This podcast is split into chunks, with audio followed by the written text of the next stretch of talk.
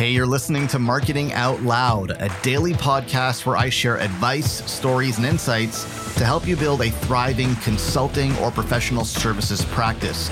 To subscribe to the show, head over to marketingoutloud.fm.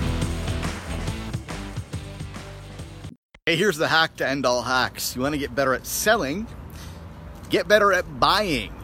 That's the key right there.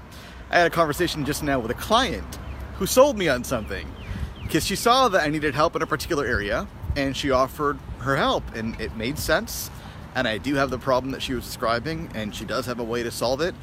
And so I bought it. And at the end of our very short conversation, I said, Let's do it. How do we get started?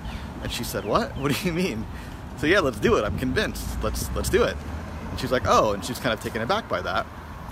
And I said to her, I said, What do you think makes me so good at selling? It's that I'm really good at buying. I'm really good at making buying decisions. I'm great at buying stuff. And no secret, that makes me really good at selling stuff. Why?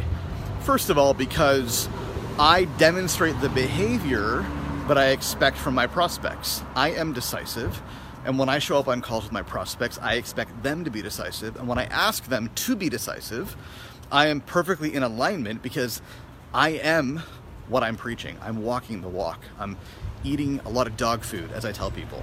That's the first thing. The second thing is I can appreciate the emotional journey that buyers go through because I go through it a lot. So when I ask someone to invest in their business, I give them an opportunity to work with me. I know what they're feeling, I know what they're thinking. I, I can empathize with that scenario because I put myself in that scenario a lot. I understand what they're afraid of.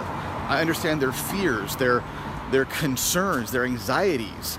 And I am actively, and I mean deliberately, putting myself in that situation as often as I possibly can so that I can develop more empathy with my clients and understand what they're going through so that I can then be in a better position to coach them through making those kinds of decisions. So that's the hack. Not one you're going to hear very often, but it's the honest to goodness truth. You want to get better at selling, get better at buying. Hey, thanks for listening. Do me a favor, if you like what you hear, go on iTunes and leave us a rating and a review because it helps more people discover the show. Thanks so much.